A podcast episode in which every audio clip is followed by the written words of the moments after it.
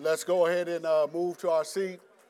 Uh, hopefully, the person you're speaking with will be here uh, after the message, and you will be able to converse with them then. If there are people in the hallway, please tell them to come in. Um, and please uh, shut the doors. Thank you. That person is in the spirit right there.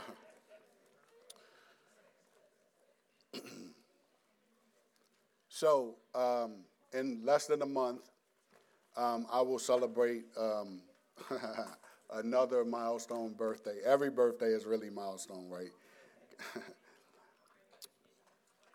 and as I approach my birthdays, usually one of the things I begin to do is I begin to get contemplative and reflective about what life is, how we've gotten to where we are, what we need to do to get to where we need to be. and as you are in your mid 50s, maybe you might start at 40, maybe 30, whatever, but I'm in my mid 50s. One thing that becomes increasingly um, prominent in your thought processes is the state of your health. The state of your health. Yes, the state of your health. My, I, told, I was telling somebody at, uh, I st- told a student at Parkdale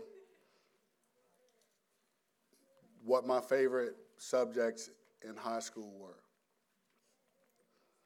Um, for those who know me well, you'll know that math and science rank very low.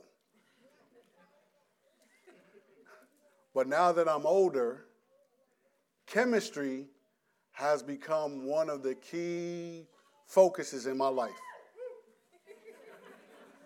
but not because of, well, probably because of the science in some way, but because of the pragmatic nature of chemistry as I've come to see it relate to my health. People have said all the time when I was growing up, you are what you eat. Right? They say that, and some people attest to that. That's true. I will say that it's true as well. You may you probably wouldn't, couldn't know this by looking at me. You may know it by me telling you before, um, but I do have high blood pressure. I do have cholesterol, and I found out that I have another uh, situation to manage that, that, that, I can manage through diet, um, and that is gout. Gout. Gout. Now, I appreciate gout because, unlike high blood pressure, which is a silent killer, gout gonna let you know that I'm here. You're gonna feel that pain. You're not gonna be able to walk sometimes if it gets real bad. I think I've only gotten to that state one time. Um, and I thought because I'm I'm not in like terrible health in terms of I can do things, I thought that maybe I was just having pain from just, you know, as my mom used to say, growing pains. But the pain humbled me so much that I went to that urgent care. And they did the x ray, they gave me the meds, and they told me what was going on. And you know what else happened? After I found out what was going on, I started changing how I ate. Blood pressure didn't do it because I, I, I, can't, I'm good. High cholesterol, I'm good. Oh, at least I feel good.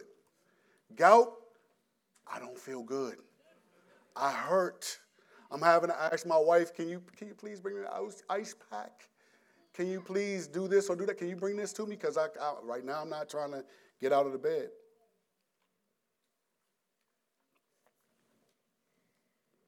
The importance of how I eat has come to the forefront in my life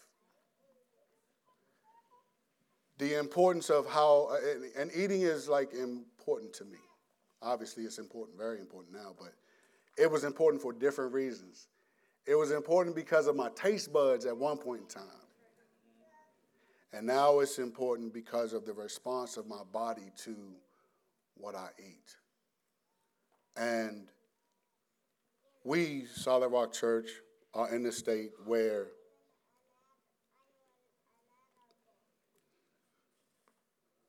I am preaching a message that is related to the message you heard last week. That is not a message that I ever wanted to preach for the reason that I'm preaching, but it comes back to regular habits and practices as common as me eating food that have caused a grievous and disappointing situation in our midst. Last week, Pastor Kurt's message was not merely about one incident or happening in the church, but rather about the spiritual habits that eventually will manifest in such grievous and disappointing sins. And today, I want to continue on in that vein by sharing a message from Hebrews chapter 12, beginning in verse 12 through verse 17. And the, the, the phrase that led me to this passage after learning, uh, after learning what I know, um, was the reality that there is a holiness without which no one will see the Lord. And while we probably have heard that before, we need to take stock of where we are in light of that holiness that God requires for us to see Him, and we need to govern our lives accordingly. Because there's a spiritual gout that is in our midst. Thank God, by the grace of God, it is not manifesting itself in the same way now, but the ramifications and the ripple effects. Though when I take my the, the, the x-ray I told you about, Mr. Dickson, we do see some degenerative joint damage in on your left side. That's because the gout was there, and I didn't know it. I, my eating was what it was. We want our eating habits, our habits spiritually to change. They must change because we don't just get to where we are spiritually in a vacuum. If we are physically what we eat, then we are spiritually the same. And our habits, for better or for worse, will manifest in what we do. Just like as a man thinks, so is he. And out of the abundance of the heart, the mouth speaks. When we don't read, when we don't press into church, when we when we excuse ourselves from all manner of things, uh, when we excuse ourselves, when we say we don't need all of that, the enemy is happy about that because he knows we need everything that is available to us so that we can do the best in the Lord and access that holiness without which no one will see the Lord. Let's pray and then we'll read verse 12. Father, we come to you through your Son Jesus by your Spirit, and we thank you for this day which you've made. We ask you that you would be with us. We ask you that you would please uh, speak to us and help us. Help us to, as we heard earlier from your word, to prepare ourselves, to make ourselves ready for the wedding feast. In Jesus' name, amen.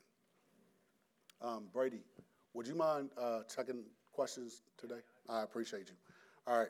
So, uh, beginning in verse uh, 12 of the 12th chapter of Hebrews, ESV, it says, Therefore, lifting, lift your drooping hands and strengthen your weak knees and make straight paths for your feet, so that what is lame may not be put out of joint, but rather be healed. Strive for peace with everyone, and for the holiness without which no one will see the Lord. See to it that no one fails to obtain the grace of God, that no root of bitterness springs up and causes trouble, and by it many become defiled that no one is sexually immoral or unholy like Esau, who sold his birthright for a single meal.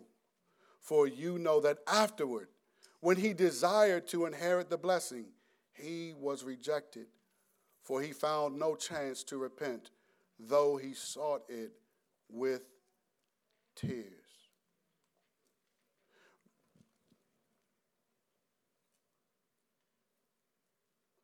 Your theological framework for this situation with Esau who with tears wants to receive that which he ought to have received from God. The, the, what, what he ought to have received from God is being the firstborn. If you know your Bibles, you know he was supposed to be blessed in a certain way, and he wasn't. His brother Jacob was blessed instead.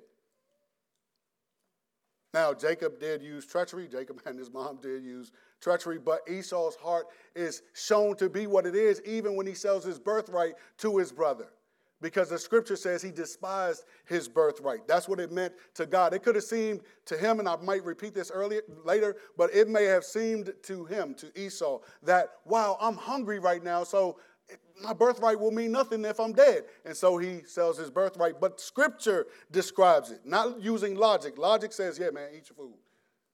You, if you really feel like you're about to die, go ahead and get that food. Spiritually speaking, the Lord says he despised his birthright.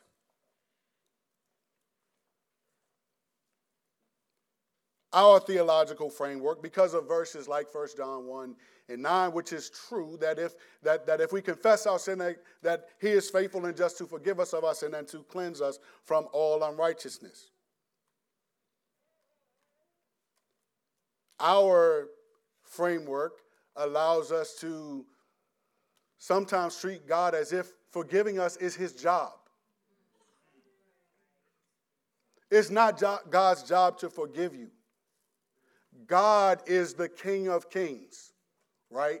A king, I know we don't have a monarchy here, but a king doesn't have to ask his subjects for permission to do anything. He can change his mind whenever he wants to. That's what he can do. And so, if we are not about preparing ourselves for the marriage feast, he can be about not allowing us to be there. Recently read in Matthew, because that's what I'm reading right now, how uh, there was a, a, marriage feast, and, and, and, and, and the servants are told to get everybody that they can to come to the, to the wedding, wedding feast. And then the master comes and he sees his place filled, but he sees someone who's not dressed, someone who came to the occasion not ready for where they were, and that person was put out. Let us remember, let us remember that there are passages like that as well in Scripture that let us know that, hmm, yeah, God is a forgiving God, but God does not allow foolishness.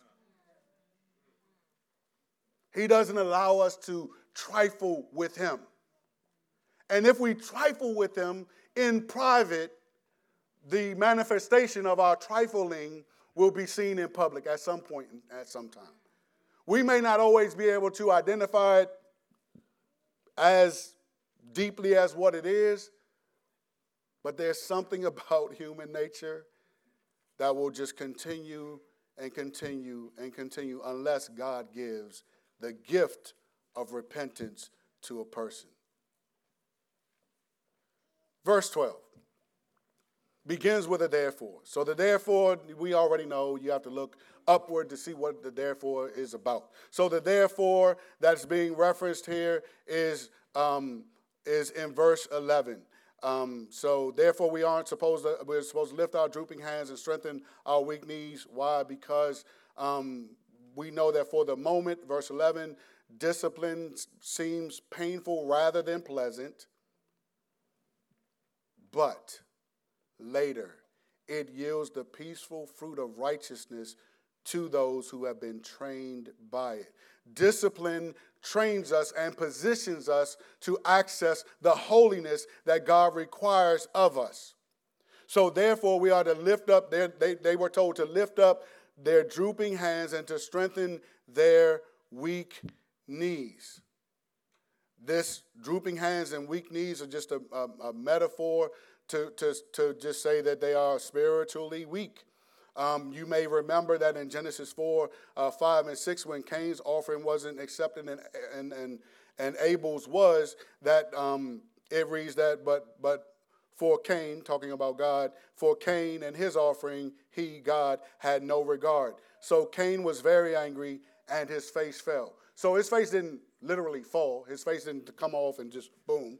But he had that look where it's like, you know, that look. You know, we've all experienced it, we've all done it. His face was like that. And, and the Lord said to Cain, Why are you angry and why has your face fallen? So the Lord himself even uses metaphorical language. And in this passage, he's using metaphorical language to tell them that they have to man up, basically to tell them that they cannot wallow in the consequences and the, the, the, the, fact that this is not pleasurable, the fact that I don't like this, the fact that I have to eat vegetables all the time because I have gout, the fact that I can't eat steak as much as I want to or seafood as, as much as I want to. So what? I don't want to experience gout.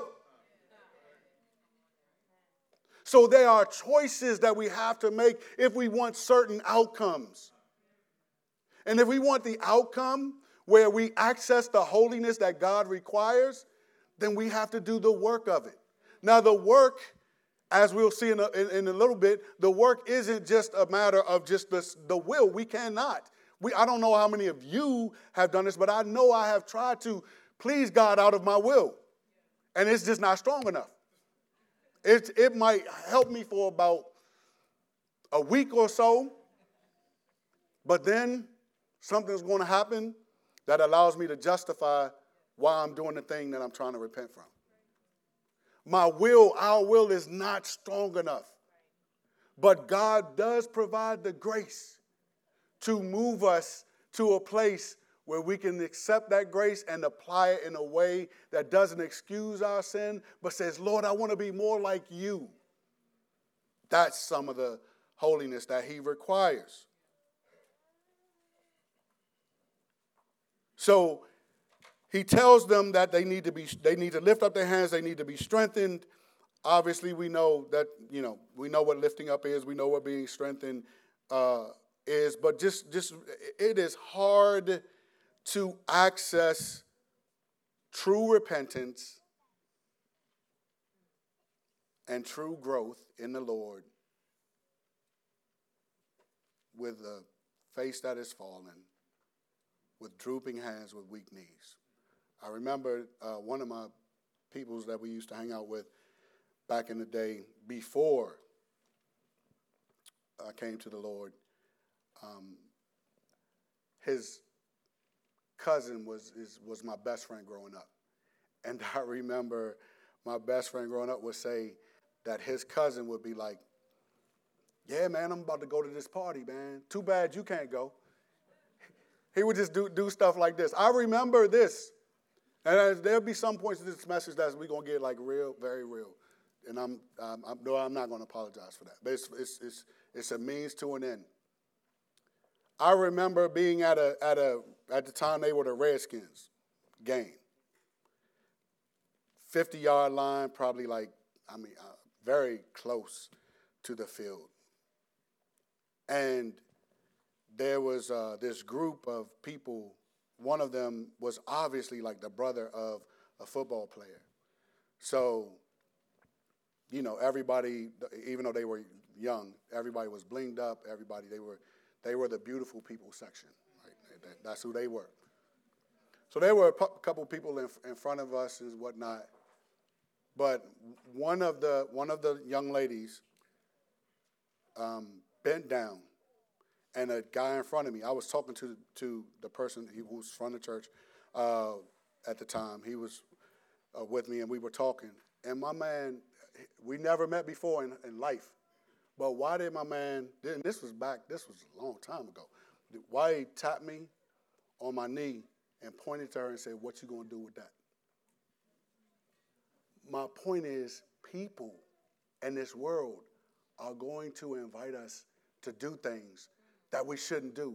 They're going to be bold with it, they're going to be brazen about it, and we have to be those who are saying, like, I don't want none of that because I'm trying to access the holiness that God requires. I don't want that. I don't want to be able to cuss somebody out. I don't want to be able to just shoot somebody. I don't want to be able to do what might come natural to you because I am living for something better and something different. So we cannot allow ourselves to be shaped by this world where the values would be such that, oh, everybody's interested in this. So, hey, man, why don't you come join me? No, we have to be in a place where even in a society like that, that we are pursuing the holiness that will allow us to stand in God's presence. Because what that means, that, that, that, that behavior, what that behavior means is that this man is so far gone in his mind that this is how he thinks about a woman at, all, at every opportunity. And that is not what God will require of any human being to sexualize anyone but it's so, so, so natural. It's so natural. And it's blatant. And that's just one of the areas where we have to be on our job. Because it's not always as if Satan gonna be like just knocking at the door. No, sometimes he's gonna tap your knee. Sometimes he's gonna try to put his arm around your shoulder. Sometimes he's just gonna, he's just he, he that's how he's gonna be. He's not just gonna go in the mode that you and I expect him to go in. No, he's going to try outlandish things. Therefore, we have to be on our jobs, and we cannot be in a place where we are, are, are, are, are bemoaning the process that God has laid out for us to have the outcome that God wants for us. So we can't have drooping hands. We can't have weak knees. We can't have our face falling to the ground. For those of you who go to the gym, most people not going to the gym like, man, I gotta go to the gym, man. No, most people are like are, are like gym. They're not like if you're me, you might go like that, but but most people are not me. The people I see going to the gym, they they have workout outfits that look like you know they put some thought and money into it, right? They don't just look like they me like I might come out and look like I'm going to play ball. No, I'm going to lift weights. So I'm going to, right. Other people they have like their workout clothes that look, like I said, look like they put some money into it. They are approaching the process with an attitude that's going to benefit them. So, what the writer of Hebrews is saying is don't have an attitude that's going to stop you from accessing the outcome that you ought to access because God, through the discipline, yeah, it's not, it's not pleasant, but what He has for you is to be able to stand in His presence, to see Him. Everybody's not going to see Him even everybody who says, Lord, Lord. Now, the context of that in Matthew 7 is about false teachers, but the principle is the same. They're going to be people in Matthew 25 who, who, the sheep and the goats. When did we not, Lord? When did we not do this? When did we not do that? They're going to be there. They're going to think that they've lived in a manner to please God, but they have not. They have not. They have not. May we live in a manner that pleases God. And may we have the attitude that says, I want God more than I want comfort, pleasure, and ease. And that's also something that is just antithetical to our society. Comfort, pleasure, and ease are things Americans want and have access to and can attain. If they strive for it, they can, they can get it. Our homes are being built bigger than ever because people will strive to be able to afford that big home because they want it. Let us strive to do the things that God calls us to in these verses. So, so, so when our attitude should be one where we are like we are appreciative of the process because we're excited for the eventual outcome training camp for, for, for, for the champion. Nobody likes training camp, but they want that, they want that championship. So they will endure the grind of the training camp, the mundane, the, all of that, because they want a certain outcome. Therefore, lift your drooping hands and strengthen your weak knees. And, verse 13, make straight paths for your feet so that what is lame may not be put out of joint, but rather be healed.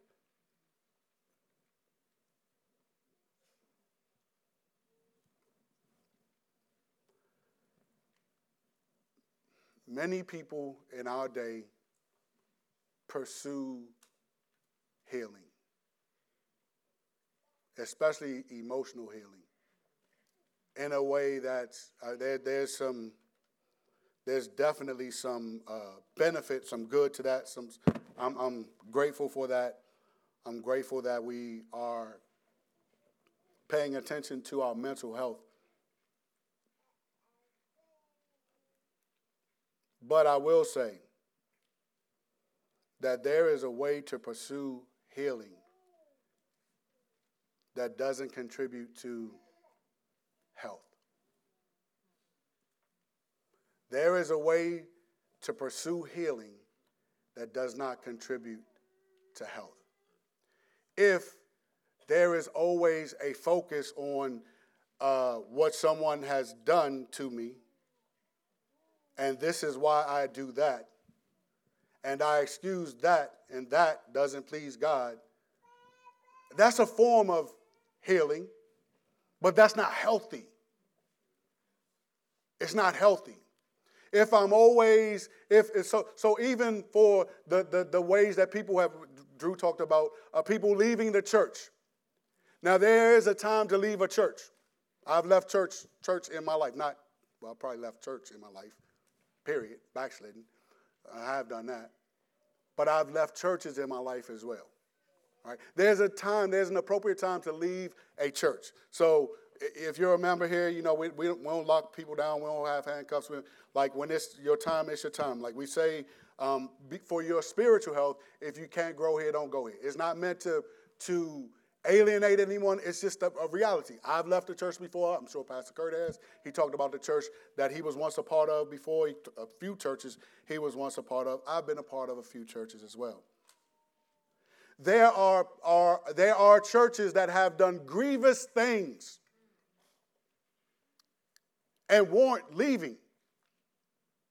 There are churches that we should not recommend to people. Every church is not a healthy church or a real church. But one thing we should never do in light of even the church's uh, failings, and, I'm t- and I mean the worst failings, is that we should not leave the Savior because those people in that church misrepresent Him. But part of what people do is they just throw everything out. The Lord is not good enough for them. The church isn't good enough for them. Uh, the Bible, they just question everything. Now, I understand there are questions to, to be answered, but you work through those. You don't leave, if you know Jesus, if you know who he is, you don't leave him because of any person. If some way, God forbid, Lord, let this not happen. If Pastor Mike fails you or fails the Lord, and that, be, hey, look, do not leave Jesus because of me. That's on you. Your decision to leave him is going to be on you. Now, may I get a, a little some more stripes because of that? I'm sure I won't because I don't plan on going nowhere. So I'll just put it like that. I don't plan on doing anything. But would that person? Sure, sure. There, there's going to be culpability. But do not allow your own salvation, your own pursuit of the Lord to be shaped by people. Shaped by people. No, don't, don't do that. And I, I, so I think healthy healing includes, you know, putting things into perspective. Not excusing anything, but putting it into perspective.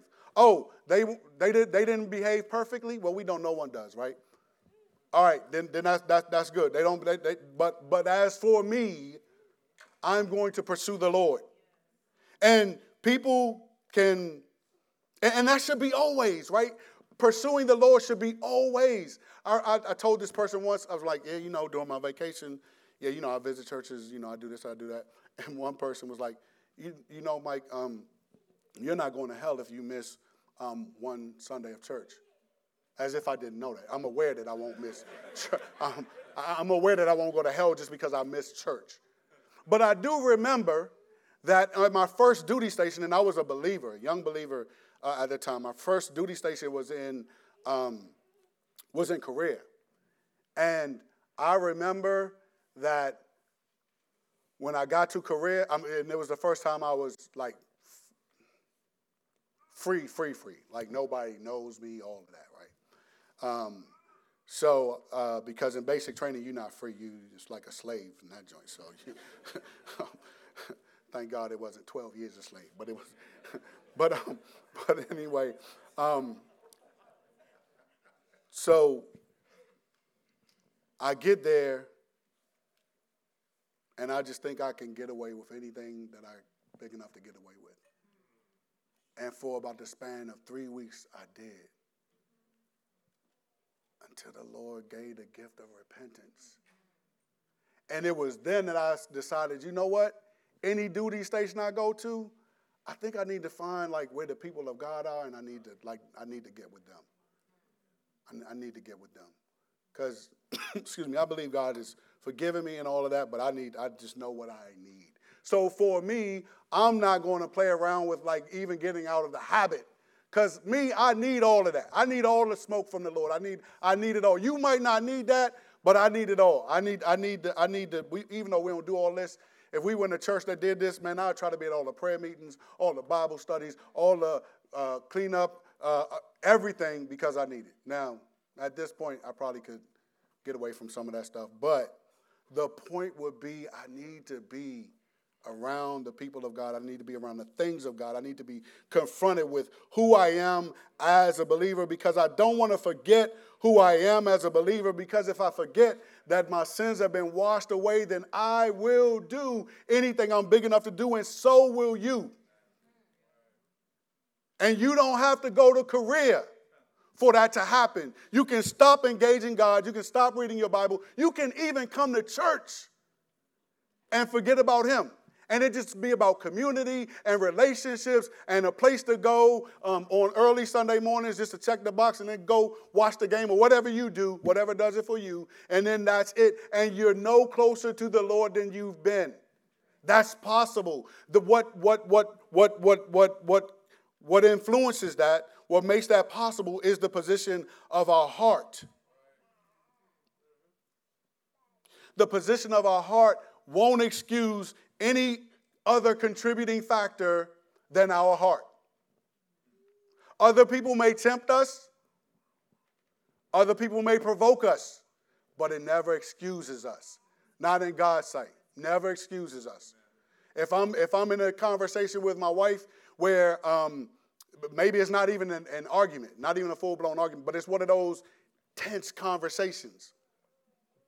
Now I could think about what she said what she may have said to like get me to that point. And I, and I will think about that.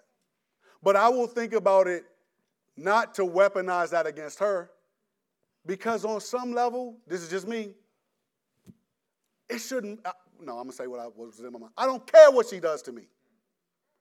As it relates to God, my responsibility to Him does not change because of her.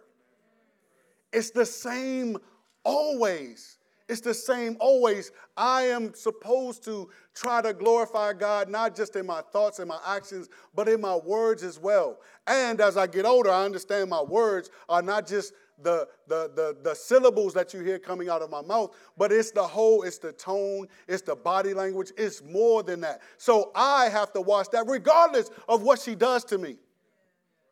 That's my responsibility before God. Now, it may not be that serious for you, but if it's not that serious, it needs to be that serious. And it could explain some things if it's not that serious because it needs to be because we are always living in the face of God who sees everything, who sees every thought, who knows just the flashing thoughts that go through your mind and knows whether or not those thoughts are yours or whether they're one of those fiery darts. He knows. So we are, we are told to take them all captive, right? And bring them to the obedience of Christ. He knows whether we're doing that. We know whether we're doing that. If we're not doing that, we're setting ourselves up. No one else can see that. Only you and God can see that. And sometimes only God can see it because we just, that's just how it is sometimes. But we do need to ask God to help us give us eyes like He has, so that what bothers Him bothers me, so that what's, what's, what's good to Him is good to me, so that I'm not, not like the dude at the game, right? Because that shows that what He thinks is good is antithetical to what God thinks is good. And while we may not be as brazen as that guy, we still live before a God who is holy and does not, can't stand to see evil. So we cannot excuse our actions because of the actions of others. We can't say, well, it was because I didn't have a red wagon when I grew up. Okay. And, and I know that can make it sound trivial, but I, I'm not bringing out no any, you know, no we have to take all of our burdens to the Lord and cast them on Him. And we may not receive answers just like Job didn't receive answers, but we have God who will help us to, that will empower us to live before Him. See, this is, these passages I'm about to read, they are evidence of.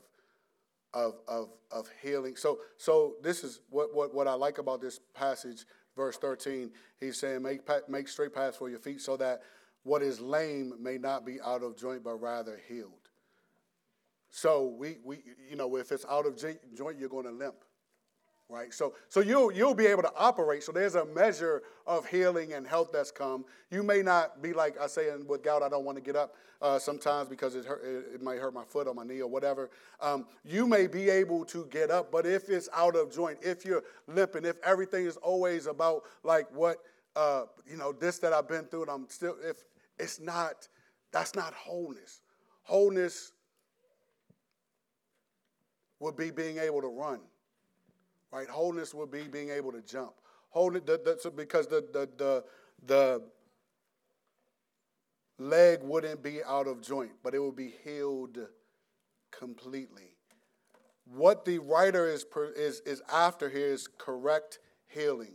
Proper healing is the objective. And proper healing when we're under the discipline of the Lord, when we're in, the, in, oh, oh, in, in by discipline, we don't always know when the discipline of the Lord is here. The discipline of the Lord could be a, a, a bad relationship with someone or a relationship that we need to work through. Uh, um, um, the discipline of the Lord could look like, you know, um, having to uh, pray for uh, things for a very long time, things that are good, and you know that they are God's will, and you believe that that's what He has for you.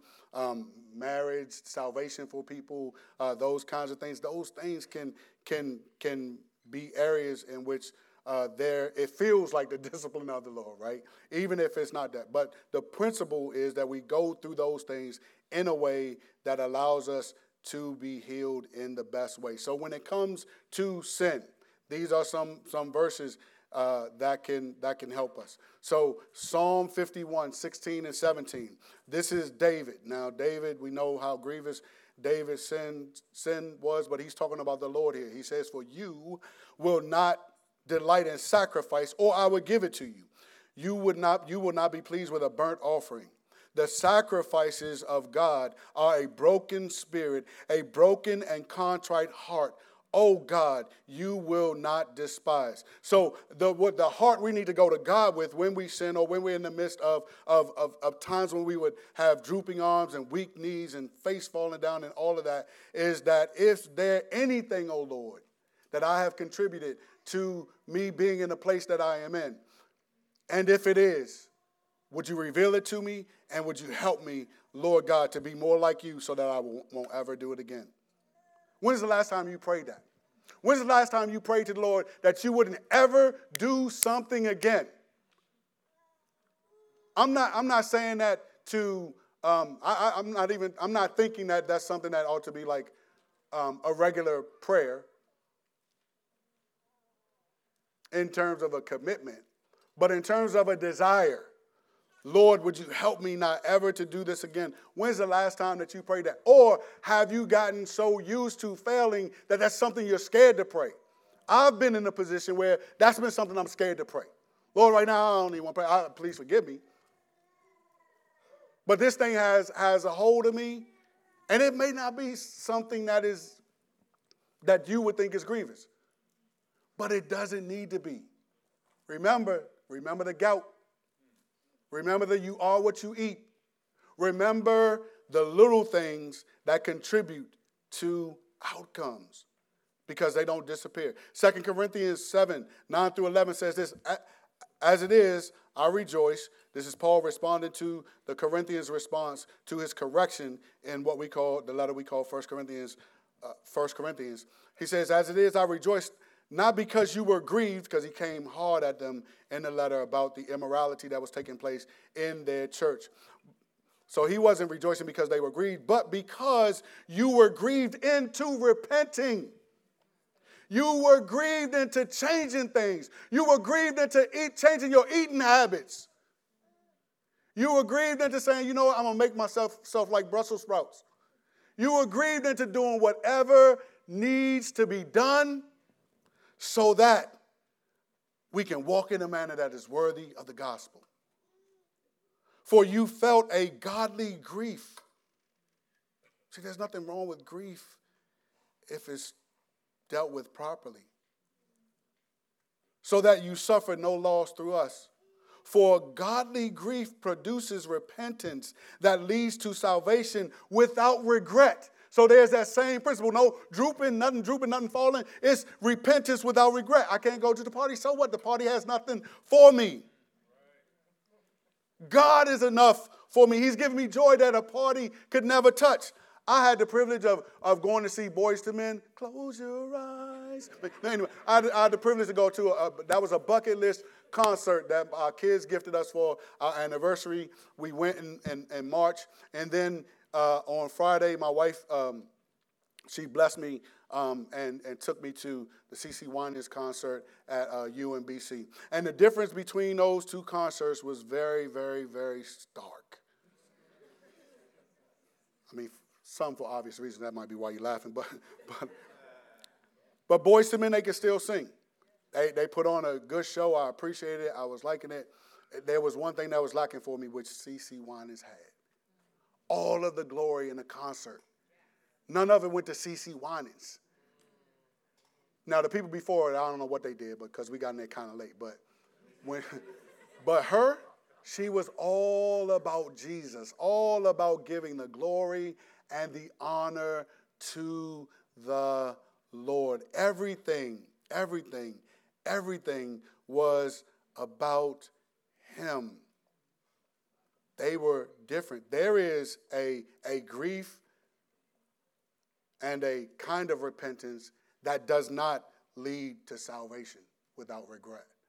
There's a, a grief that, uh, that will, that, will, uh, that will cause us to make changes in order to get a, a, an outcome, which is different than making changes to please the Lord. Those are different. Those are different. If I want someone to do something for me, that also could be seen as a form of manipulation. If you're a person like me, that's how I would think. If I'm doing it, if I'm look, evaluating myself, I'm like, I'm not doing that. That's manipulative. Why do we do what we do? Why do we read our Bible? Is it to check a list or is it to be with the Savior? If it's not to be with the Savior, this is what, because I've read my Bible without that. I ask the, the Lord will not stiff arm you if you come to Him and you say, Lord, right now I'm not feeling read my Bible. I know I need to read my Bible. I want to want to read my Bible. Can you help me? Can you give me a desire to read your Bible? Because I need to interact with you. And I need to interact with you not just in my own mind, but I need to interact with you objectively, and your word allows me to do that. I cannot change your word. In my mind, I can change you a little bit because I can, not ultimately, but how I'm processing him, right? I can make God into my own image, right? That's why we need his word, so that we will not, we will not do that. We need to have uh, godly grief because godly grief doesn't make excuse. Godly grief produces repentance that leads to salvation without regret. Without regret. whereas worldly grief produces death. For see what earnestness this godly grief has produced in you but also what eagerness to clear yourselves. The eagerness to clear yourselves is just a way of saying, you know what, what I used to do, I'm not doing anymore. You, you probably heard this, heard people like in, in caricaturized like uh, uh, uh, portrayals of what the church is, where people say, the places I used to go, I don't go anymore. The things I used to say, I don't. Well, hey, that might seem like a caricature to you, but this eagerness to clear ourselves includes, like, you know what? We're not doing what we used to do. We're not going where we used to go. We're not saying what we used to say. What indignation? Indignation. Indignation should come to should come for the believer. If we sin, indignation should come as the Lord. Why and how? Why did I do this? And how could I do this? What set me up? Again, gout. What was I eating that caused this pain to come on me? That caused this this, this ability to say, you know what, I, right now I don't care what God thinks. I'm going to do what I want to do. We should have indignation. We should have p- fear because what does sin, especially grievous sin, but you should be concerned, we, not you, we, we should be concerned about respectable sins because if we excuse those, the grievous ones are coming. If we excuse those, the grievous ones are coming. Sin begets sin, just as righteousness begets righteousness. So, what fear? Lord, I'm dull right now. What does that trajectory look like? We've all seen people where the trajectory is like, man, I don't want that to happen to me. I don't want that to be me. Not like the Pharisee, but like out of fear. Like if one person can do it, like anyone can do it. Like that, like that. What fear? Lord, protect us. Help us. We need you. What longing? One of the things that any sin should do for us, and it doesn't always do this for me, but I'm preaching to myself as well. One of the things that any sin should do for us is to show us that we're capable of anything. We're capable of anything. You see the rest of the verse up there, um, but I'll go to this one. Ephesians 4 25 through 28. Therefore, having put away falsehood, let each one of you speak the truth with his neighbor, for we are members of one another. Be angry and do not sin. Do not let the sun go down on your anger and give no opportunity to the devil. Just want to pause right there. All of that stuff can seem like things we ought not, that things that we could get away with not doing. But I'm telling you, do not, do not let the sun go down on your anger. Do not carry anger towards one another or to your spouse or your kids or whomever, even uh, your coworker. If it's possible, if they're not in the Lord, just take it to the Lord and, and cast it on him and keep doing it if you need to.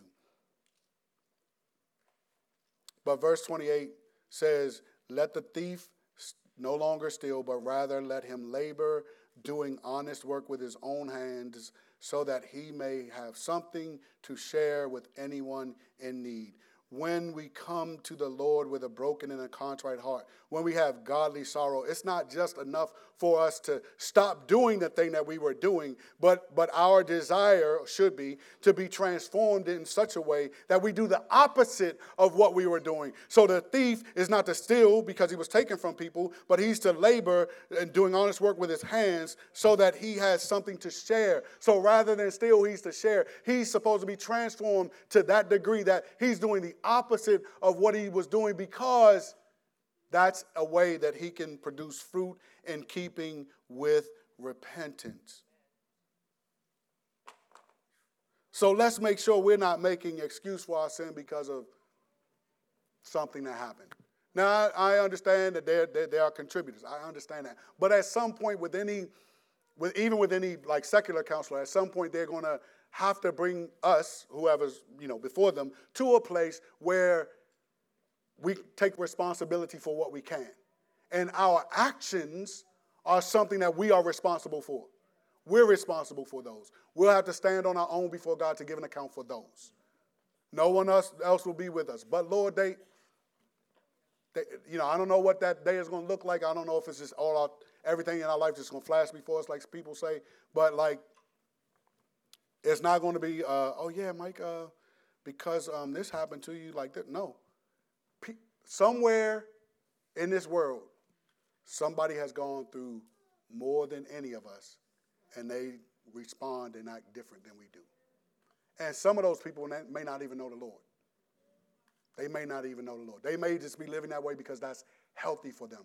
We have something larger than being healthy ourselves. We are trying to live for the Lord. And if we are trying to do these things, then we will strive. Verse 14, uh, Hebrews 12. We will strive for peace with everyone, and we will strive for the holiness without no one will see God. Now, to strive, God, I'm sorry, the King James, but to see the Lord. Um, but the strive, to strive is to exert oneself vigorously, to try hard. Now, I believe that believers are going to exert themselves.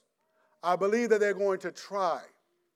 But the two words that are missing that I mentioned in this uh, in this definition is to exert oneself vigorously to try hard. Some of us, and I think I would include myself in this because I've been walking with the Lord for a pretty long time. But as I was at the concert and I heard songs from decades of walking with Him that CeCe Winans sings and being transported back to like maybe times I was really enjoying that song or whatever. There are times when we don't pursue the Lord vigorously. There are times when just out of just out of habit, we read our Bible. Just out of habit, we pray. I don't know. I grew up Catholic, so I, I don't know if this is just their prayer, but this is what I used to pray over my food then. I don't even know the prayer, but uh, completely. But it was something like, uh, it was something you could say very fast. It wasn't this, but it would be akin to. So this has no spiritual value to it, but it was like, good Lord, good Greek, good meat, good God, let's eat. But being able to say that like good Lord, so we can we can we can do things like that. We can do things out of just rote.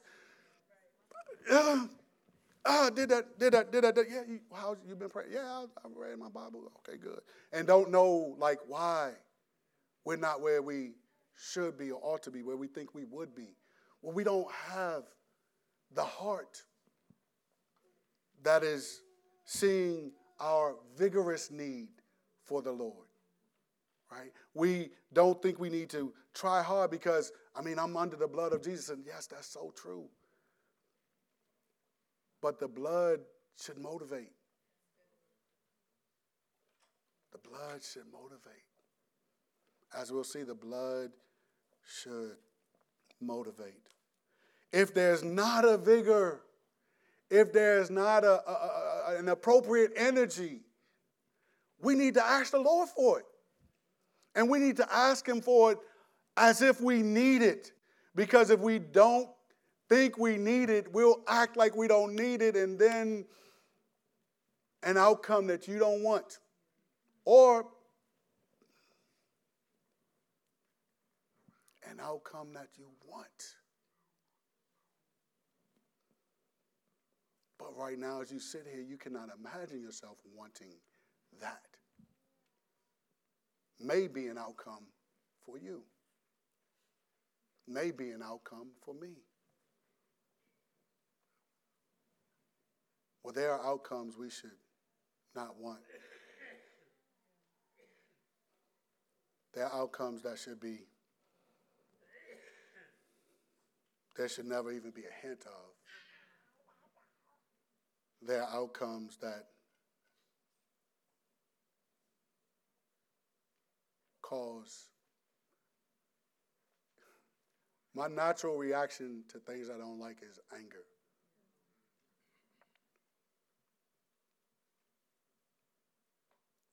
But even for a person like that, outcomes that will give you give a sense of sadness.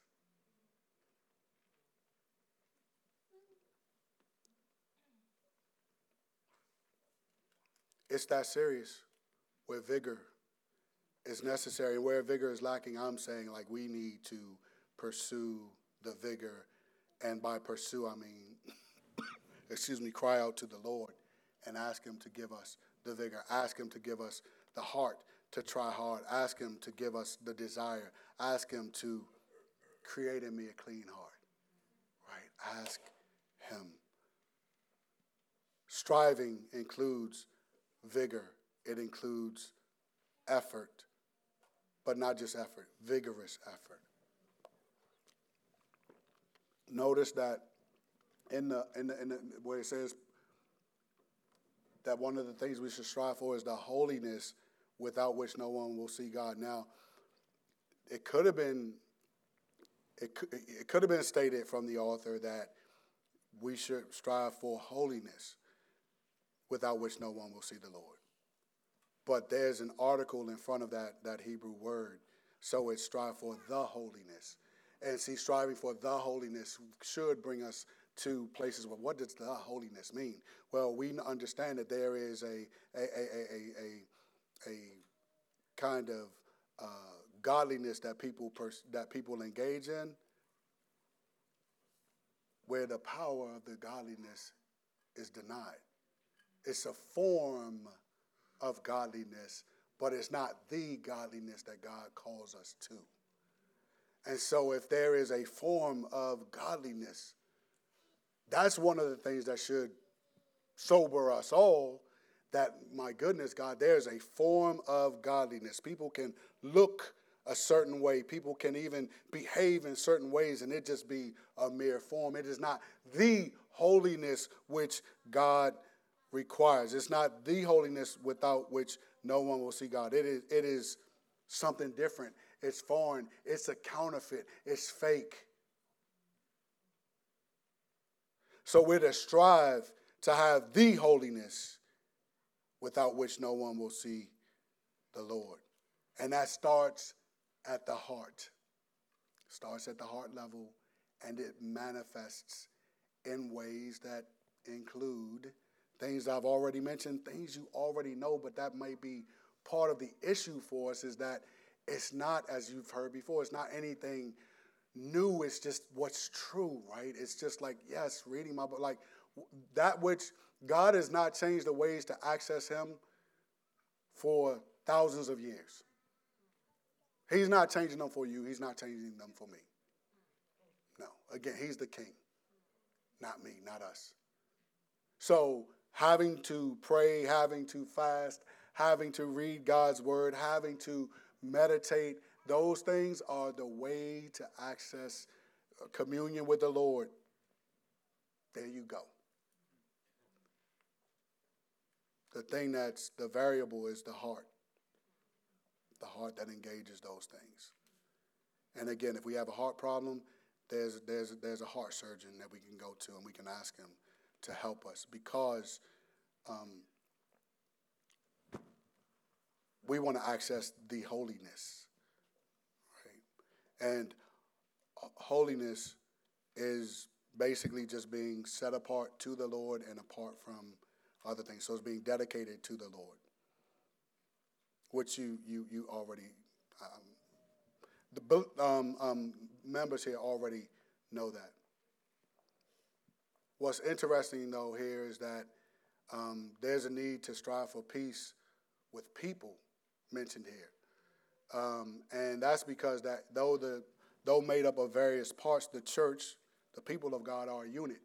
And a local church, local churches are a specific expression of the cosmic unity that we have. So in Revelation 2 and 3, um, there's there are letters to seven local churches, right?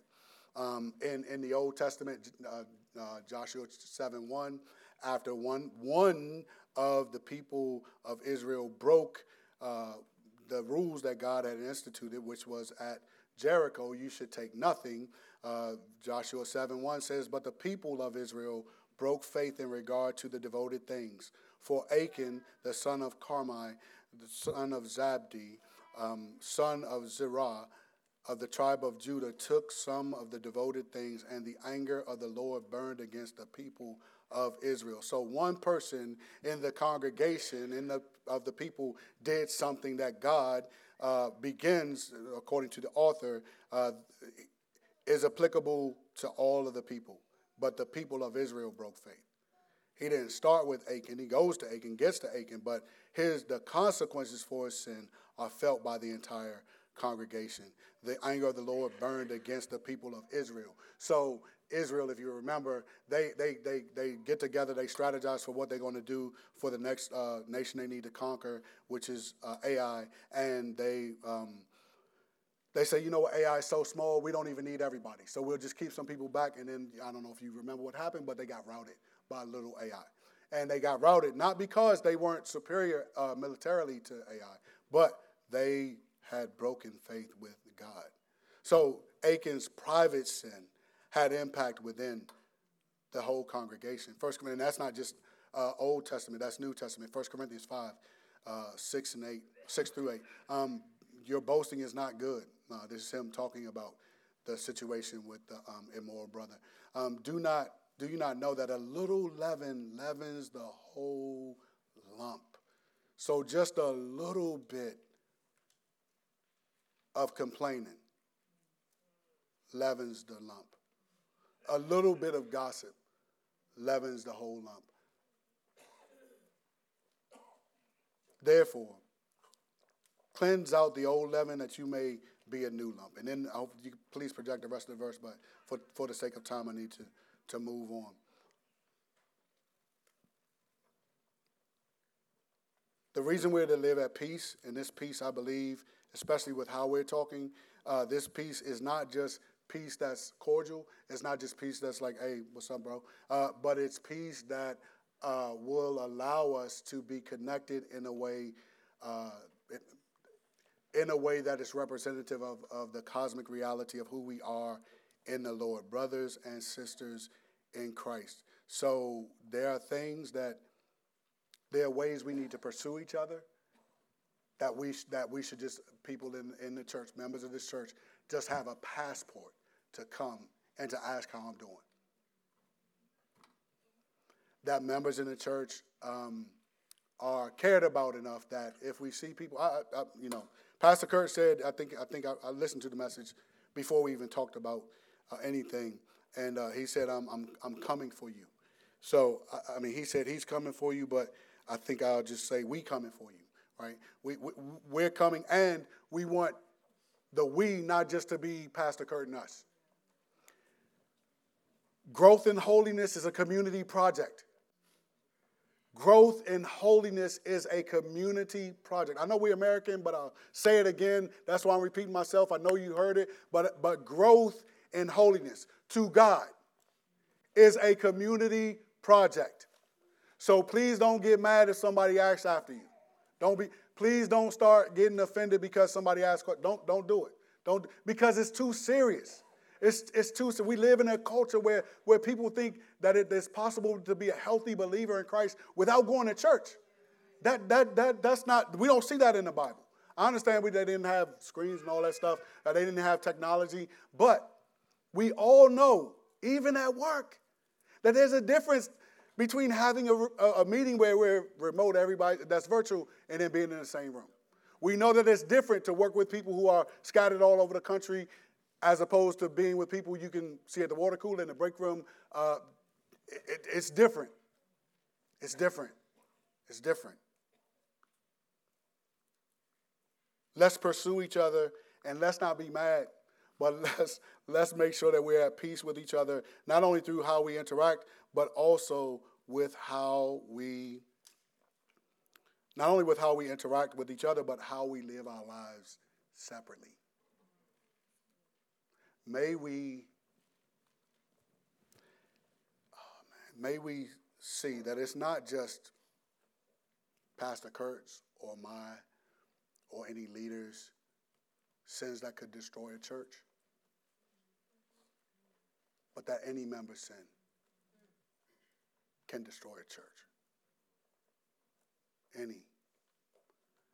Sin can embolden people to do things that they shouldn't do. And man, I have so much more to share, but time is not uh, on my side here. So we'll figure out what to do with that. But we are to strive for peace with everyone and for the holiness without no one will see the Lord. And I can't help but, but hit verse 15. See to it that no one fails to obtain the grace of God, that no root of bitterness springs up and causes trouble, and by it many become defiled. So we mentioned that it's not just the leader's sins that can destroy a church, but it's everyone's. And he alludes to it after he talks about the root of bitterness. But I want to say uh, a couple things about the grace of God. Um, excuse me. People sometimes can mystify the grace of God. We want to make sure that that's not possible. We want to see to it that no one fails to obtain the grace of God. So, what does it look like? What does the grace of God look like? Well, Titus 2 11 through 15 is a great passage to show us what that looks like. For the grace of God, it says, beginning in verse 11, 2 11. For the grace of God has appeared, bringing salvation to all people, training us to renounce ungodliness and worldly passions, and to live self controlled, upright, and godly lives in this in the present age. So the grace of God doesn't just look like um, when we come to the cross and we're forgiven of all of our sins, but the grace of God also looks like pursuing the holiness without which no one will see God. What does that look like? Well, we're trained to renounce ungodliness, we're trained to renounce worldly passion, and in, in, in, in, in, in uh, we take those things off and push them to the side, but then we put on a self controlled, upright, and godly life right now. So the grace of God looks like pleasing God right now.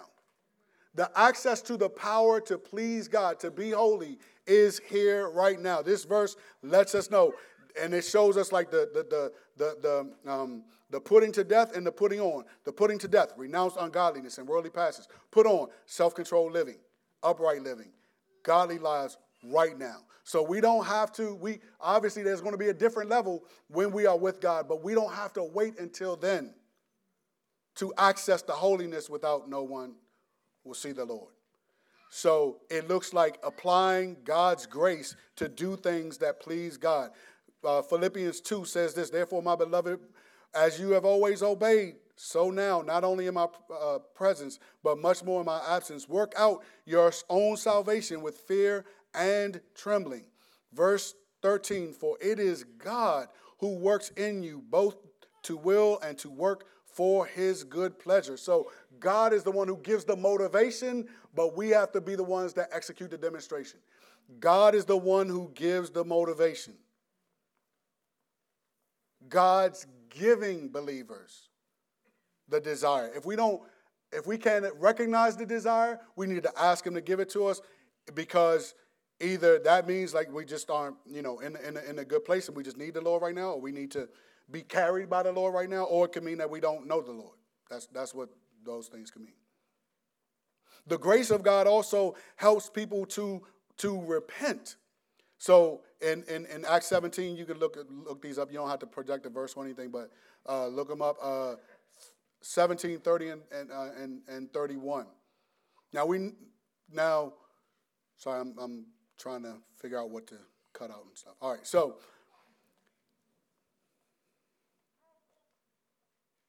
the grace of God looks like accessing the power of God to walk in a manner worthy of God. See to it that no one fails to obtain the grace of God. So if he says, see to it that no one fails, it means, it means, I mean, this is logical that it means that someone could fail to obtain the grace of God. Their failure will not be because God didn't provide them with the things they needed, for we just read verses that says, hey, God works in you both to will and to do. Their failure is going to be because they minimized. They were like Esau in his birthright. Ah, I don't need that. I don't need this. I'm good right now. I'm just going through something right now. To heal right, we need to navigate those things, life, ups and downs, in a way that is dependent upon the Lord. Because if we don't, if we don't, then we're going to run into trouble. So he says, make sure that, that no one fails to obtain the grace of God, that no root of bitterness springs up and causes trouble. So that's that root of bitterness is only found in, in one other place in Scripture.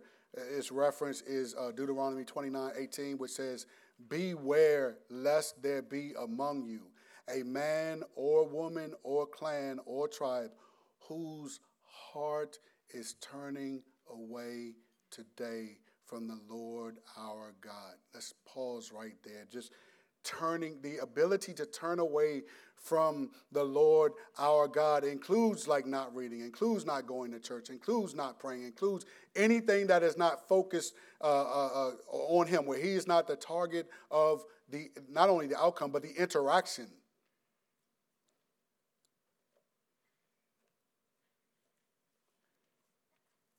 the result of that is that they will turn away from the Lord our God to go and serve the gods of those nations. This was the Old Testament, right? So that the gods uh, of the nations that are in the promised land. Beware lest there be among you a root bearing poisonous and bitter fruit. This is, again, corporate but it starts with us as individuals, right? He starts with, with uh, the man, the woman, the clan, the tribe. Let's do all we can as individuals to make sure that no, there's no root of poison and bitter fruit that's coming from us, from me. The way I live my life in secret has impact on this church in public because he goes on to say, the end of verse 15, by it, many may become defiled. And I will close by reading the, and probably saying a few words about 16 and 17, but probably just in summary. That no one is sexually immoral or unholy like Esau who sold his birthright for a single meal. You know how bad that sounds right now? In the moment, it didn't, it didn't seem bad or, or that bad, but it sounds horrible right now. That's what sin does. For you know that afterward, when he desired to inherit the blessing, he was rejected, for he found no chance to repent, though he sought it with tears. I will say in reading, excuse me, in reading about Esau, just in, not now, but like in the past, I, I, I, personally, I can't help but have compassion on the man for how things unfolded on him. And I think I can't have compassion because I, don't, I can't help but have compassion because I don't get, there's something about me that doesn't get how he despised his birthright. And it's very sad. It's very sad. Once Jacob was, was, was cooking stew, Esau came in from the field. He, and he was exhausted. And Esau said to Jacob, Oh, okay. Now this is his birthright. We ain't worrying about his birthright right now. Um, so we're going to just move. That's that was the account. That was Genesis 25 29 through 34. You can read that him selling his birthright. This is him coming in after his father told him to go out, make some food for him so he could bless him. Genesis 27 34. As soon as Esau saw, heard the words of his father, who told him that he had already blessed Jacob, and instead he cried out with an exceedingly great and bitter cry and said to his father, Bless me, even me also, my father! Exclamation point. Verse 36 Esau said, Is he not rightly named Jacob? For he has cheated me these two times. He took away my birthright, and behold, now he has taken away my blessing. Then he said, Have you not reserved a blessing for me? Verse 38 Esau said to his father, Have you but one blessing, my father? Bless me, even also me, O my father. And Esau lifted up his voice and wept. Esau is presented as an example not only of what not to do, but as an example of what can happen if someone does not, if someone does not um, uh, uh, obtain the grace of God. There's going to be, as the scripture says, weeping and gnashing of teeth. And repentance at that point will not even be possible. Repentance at this point, for some in this room, may not be desirable, but at that, that point, it won't be possible. Some people may not want to change their life. Some people may not want to embrace what we have to embrace in order to pursue vigorously the things of the Lord. But we see Esau crying out for just one blessing from his father because he has no more access. Right now, the day and time in which we live, I call it the, the, the season of reconciliation. But there's going to come a time where there's a season of retribution, where God will give to everyone what they have, what they have earned. Not that our salvation is based on what we, what we earn, but God has a way of parsing all of that out so that whatever we've done, He's going to give us what he, He's going to give us our reward that is commensurate with how we treated Him. Because at the end of the day, that's what it's about. How do we treat the Lord? If we do not treat the Lord right,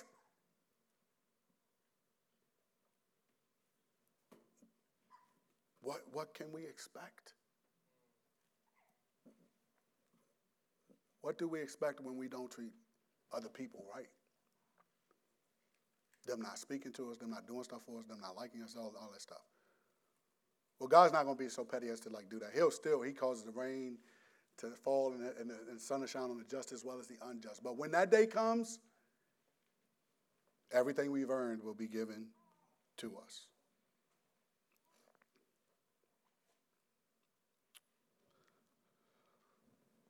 Let's remember Esau. Before, before there's any reason to cry. before there's any reason to be ashamed, before there's any reason to think about the ramifications of my neglect of the Lord on my life, on my church, on my family, on my friends. Let us not fail to obtain the grace of God who gives grace to change, gives grace to change, gives grace to change. Now, if we don't want that, he's not going to force it on us, but he gives grace to change. I'll close this by reading this from verse 18. I'm just reading, no commentary of Hebrews 12. For you have not come to what may be touched a blazing fire and darkness and gloom and a tempest and, they, and the sound of a trumpet and a voice whose words made the hearers beg that no further messages be spoken to them. For they could not endure the order that was given them. Even if a beast touches the mountain, it shall be stoned. Indeed, so terrifying was the sight that Moses said, I tremble with fear.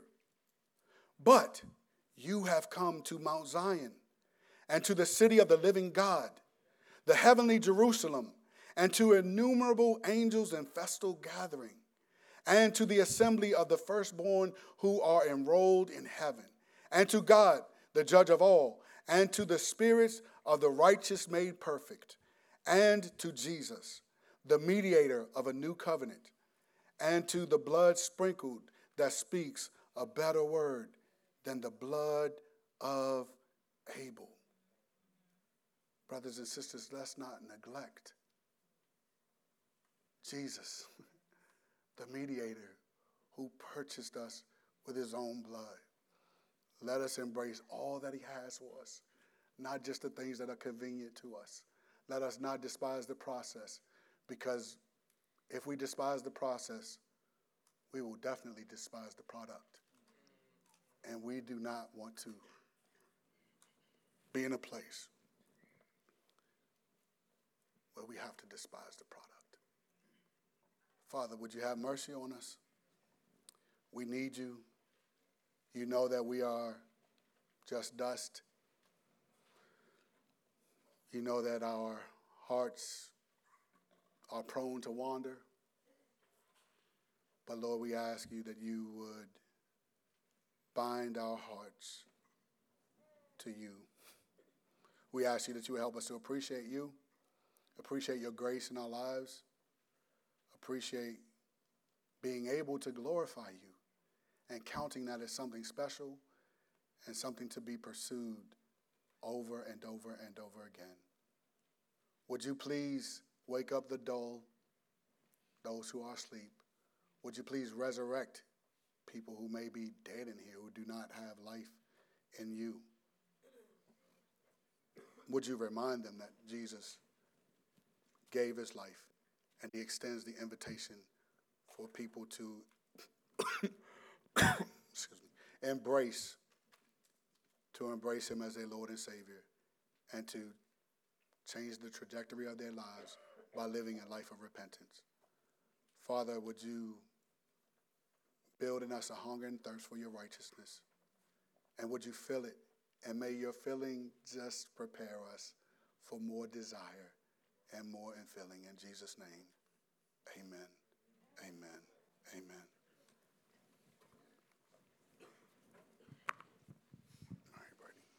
Thanks for that word, Mike. Um, we, we don't have too many questions this morning, so uh, just let me know if we hit time. And okay. First question we have this morning is: Is it possible to lose the blessings God had for you, even if you turn back to the Lord in repentance? For example, if you fell back into the old habits that you had after knowing the truth, does God still accept your repentance?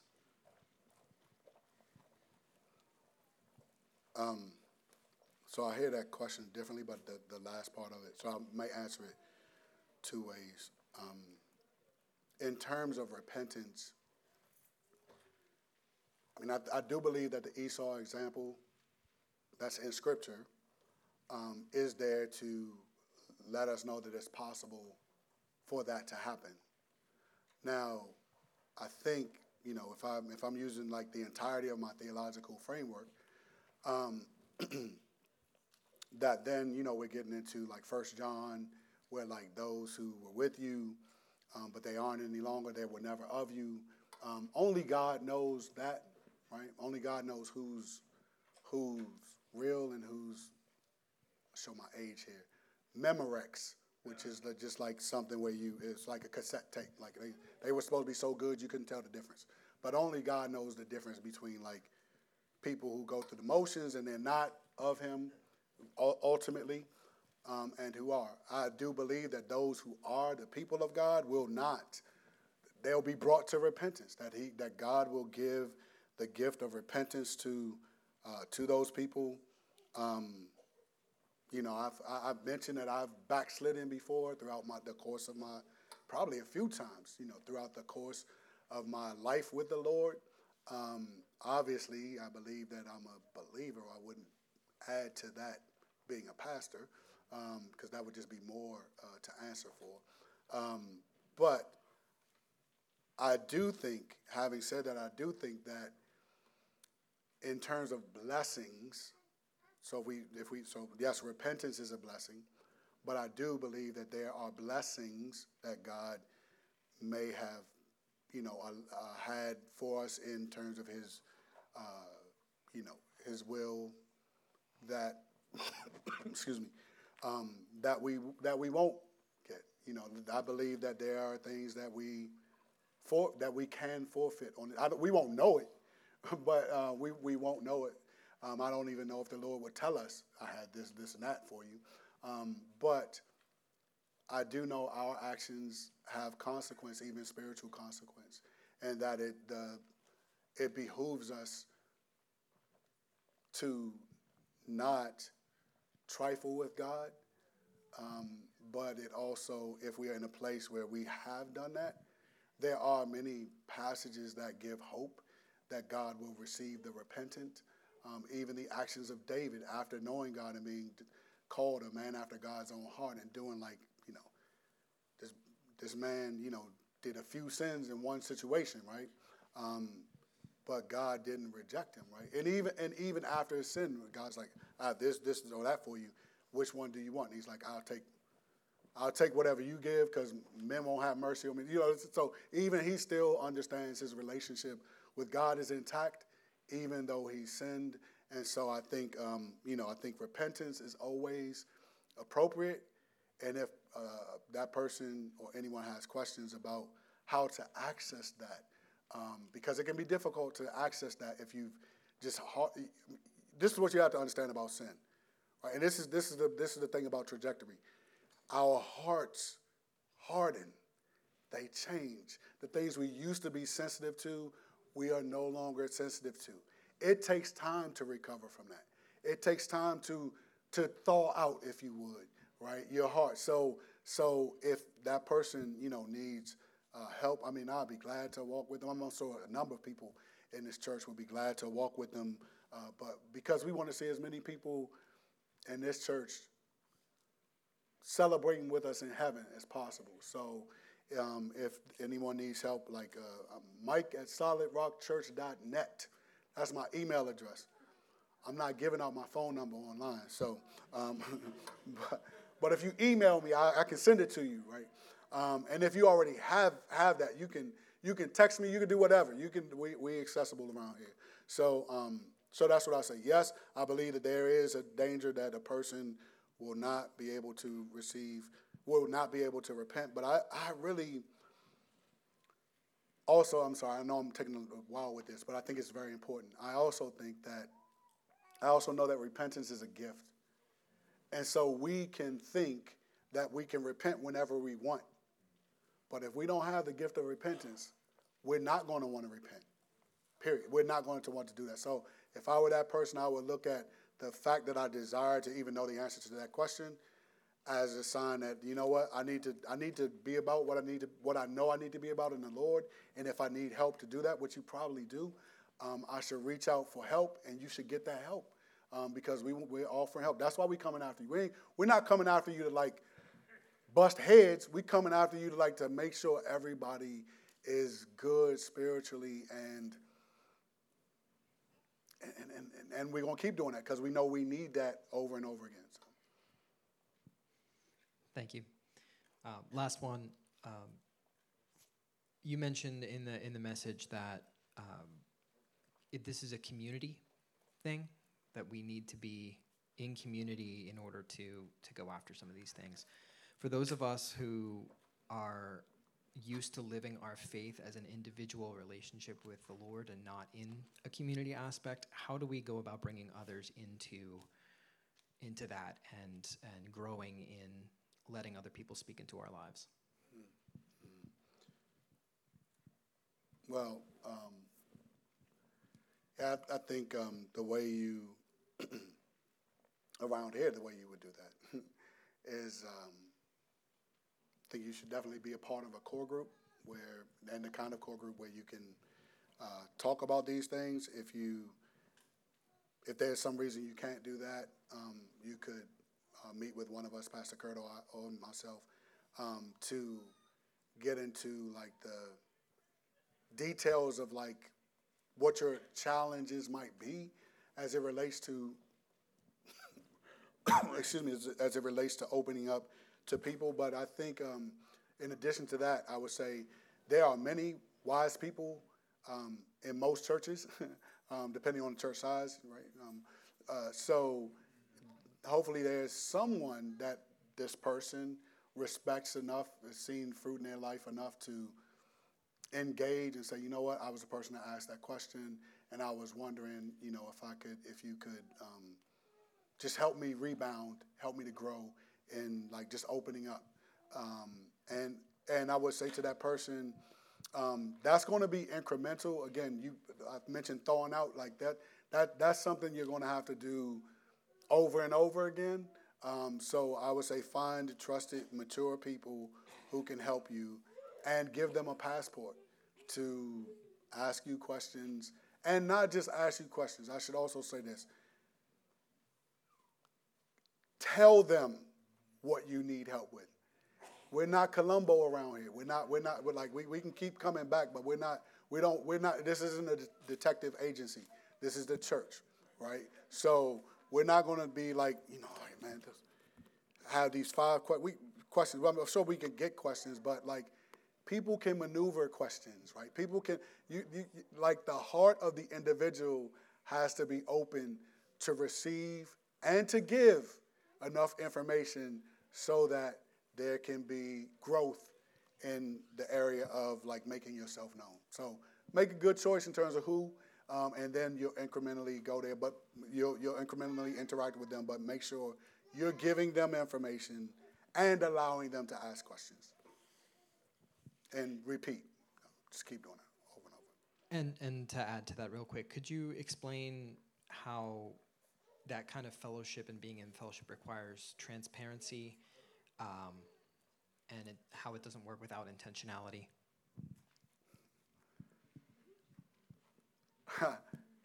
There's always intentionality. There's always intentionality, meaning you're either going to intentionally be transparent or you're going to choose not to be. There's always intentionality. The question is like, what kind of intention do you have to make the most of what we're talking about in terms of relationship? There has to be a measure of trust, and first, the trust has to be in God. For again, the process. The process produces the product. So there has to be, um, there has to be like trust in the process, trust in God who oversees the process, and then obviously trust for the people that you're inviting. Don't invite them if you don't trust them. I'm not saying, I mean, I'm not saying like somebody should come up here and be like, hey, I'm the one that had the question. Everybody come. Like, we shouldn't do that, but like, find who you can that can help you. And if you need help finding, then that's, I mean, you know, we, our church isn't that big. We know our members pretty well. Um, you can come to Pastor Kurt or me, and we can hear some of what your struggles are, and we may be able to like have you work with someone who can relate um, but again, even relate, even relating is not required. Even being able to relate specifically to what one's uh, someone's challenges are does not is not a requirement for being able to help them. Everyone should remember that the person helping and the person who's being helped. Truth is truth regardless. Now you can get other perspectives that may include someone who's, but we should be committed to truth because it's what's going to produce what we what we're looking for in the Lord. So, um, but there's always intentionality, and let's remember that this week as we pray for our retreat, as we um, pursue our growth. Let's remember that intentionality is always there, one way or the other, positive and negative. So God bless everybody. I'll see you Friday for those who are coming. Thank you. I always do that when we get into this these. But um, I always forget communion, man. Uh, sort of always forget it. I, mean, once I sat down, I would have remembered it and be like. but hopefully, everyone has their their uh, their communion gear, their communion elements.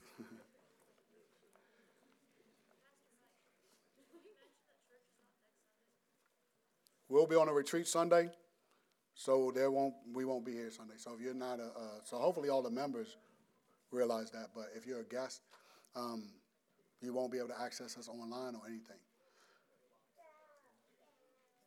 We have a hidden camera, so no, no, you won't be able to access us online, online or anything.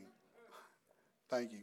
All right, so we we we closed by reading uh, near the end of Hebrews 12, and it reminded us that uh, Jesus is the mediator of a new covenant and that we are in the kingdom that's been sprinkled by his blood and that he speaks a better word than Abel. Um, would someone mind bringing me a, communion? Because um, some kind of way, my wafer is in here. I, I don't even, thank you so much. I don't know how that happened. All right. But the one who shed his blood, that we would have more to look forward to than even the righteousness of Abel. His blood speaks a better word than his, and definitely speaks a better word than all of the burnt offerings and the sacrifices because he's living and he's with us to help us to repent. We thank Jesus for his sacrifice, which makes it possible for there to be repentance even when we have strayed away. We thank Jesus who shed his blood that he would be the good shepherd who, who excuse me, pursues his sheep even when they go astray. In light of the mercy and the grace of God and the work of Jesus Christ, we remember that work and we celebrate that work in just a moment. I will say, if you have not trusted in Jesus as your Savior, His blood does not apply to you in that way. His desire would be for you to embrace Him as your Savior and Lord. But if that isn't you, we do ask you to please not take communion. Even if you opened it up, don't be ashamed. None of us were born believers in Jesus or following Him as our Lord. But He's brought us to where we are Hopefully today he's bringing you, and if he has, please come see me before you leave. But for those of us who have trusted in him, those of us who submit to him as Lord, let us take and eat the wafer which represents his body.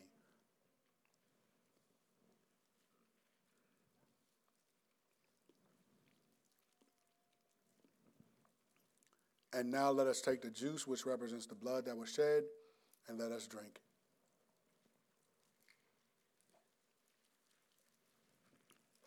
Lord, be with your people. May we please you. May we desire you.